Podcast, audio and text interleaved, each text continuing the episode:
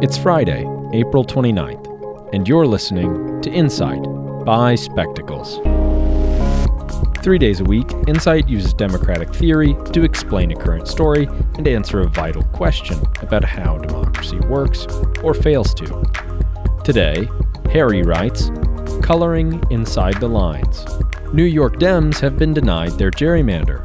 They'll need to find more productive ways to push the boundaries.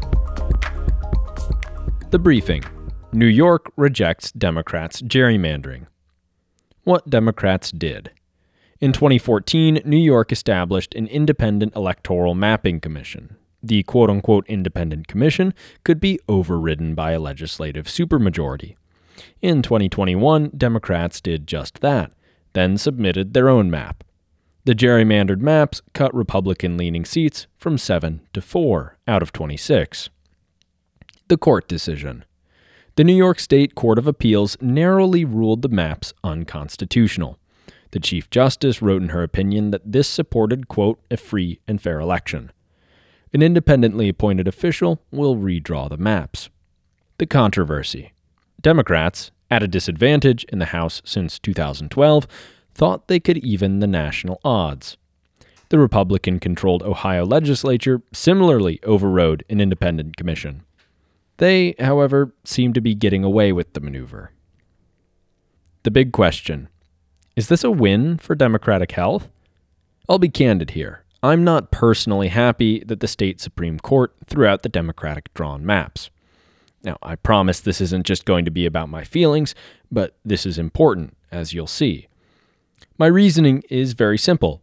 The GOP, as it exists today, poses a significant threat to democracy and the rule of law in the United States.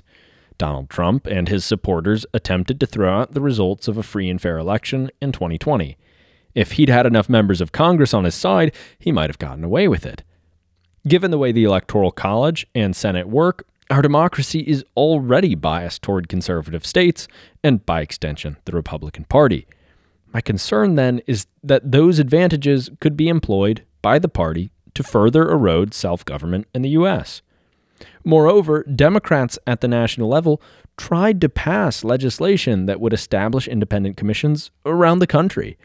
Republicans refused to work with them on reforms, and, as I noted above, are doing the same thing that Democrats did in New York, in Ohio. Given the limited available tools to make national level results more proportional, aggressive counter gerrymandering seems justified, however ugly it may be. And they are indeed ugly. I don't mean to suggest that turnabout is entirely fair play, because the dilemma Democrats have found themselves in when it comes to redistricting is a profound one. It has deep implications for what liberal democracy is and how best to preserve it. The move in New York was clearly a violation of the spirit of the 2014 Independent Commission Law, even before the Court of Appeals ruled its illegality outright. Independent commissions are supposed to enhance electoral fairness, accountability, and the rule of law. The partisan gerrymander that's been thrown out would undoubtedly have had precisely the opposite effects within New York had it been held up in court. When we put all of this together, we're confronted with a very difficult dilemma. Should defenders of liberal democracy be willing to sacrifice, under specific conditions, some liberal norms to save the broader project? How far should they go? Or do they need to fight with a hand tied behind their backs? The theory Lessons from history and abroad. To answer this question, let's look at two contemporary ish examples from Latin America and one from American history. Political scientist Laura Gamboa has a helpful article on this Opposition at the Margins Strategies Against the Erosion of Democracy in Colombia and Venezuela. She argues that certain quote unquote extra institutional strategies lead to failure, while sticking to the rules yields success in protecting threatened democracies. She first offers the example of Venezuela, under the left wing Hugo Chavez, who won a popular election in 1999 but threatened democratic norms early in his rule. In 2002, the opposition attempted to remove him from power via a coup. The coup failed and led to a crackdown, which spiraled into further erosion of democratic health in Venezuela. In Colombia, the right wing Alvaro Uribe posed a similar threat to democracy. Instead of abandoning the country's institutions, the left and liberal Colombian opposition played, mostly, by the rules of the game, using parliamentary tactics to delay anti democratic legislation. Eventually, Uribe was voted out of office. While the details are different from our own, the principles at work are similar. Are vicious tactics that fly in the face of basic liberal democratic principles justified as long as they're utilized in defense of liberal democracy? Or might they actually contribute to a vicious spiral that makes things worse? The quintessential example from American history that touches on this question is the conduct of Abraham Lincoln during the Civil War. At the start of the war, Lincoln's sole goal was to restore the Union, but over the course of the conflict, he became determined to bring about the end of slavery as well. To achieve both those goals, he took steps that took him to the boundaries of what the Constitution allowed and certainly got in the way of some of its higher minded principles. The legality of the Emancipation Proclamation has always been dubious, no matter how uncontroversial its consequences. Moreover, as made famous by the film Lincoln, although cataloged more accurately in Final Freedom by Michael Vorenberg, the president engaged in myriad questionable tactics to secure the passage of the 13th Amendment. The takeaway Can the dilemma be resolved?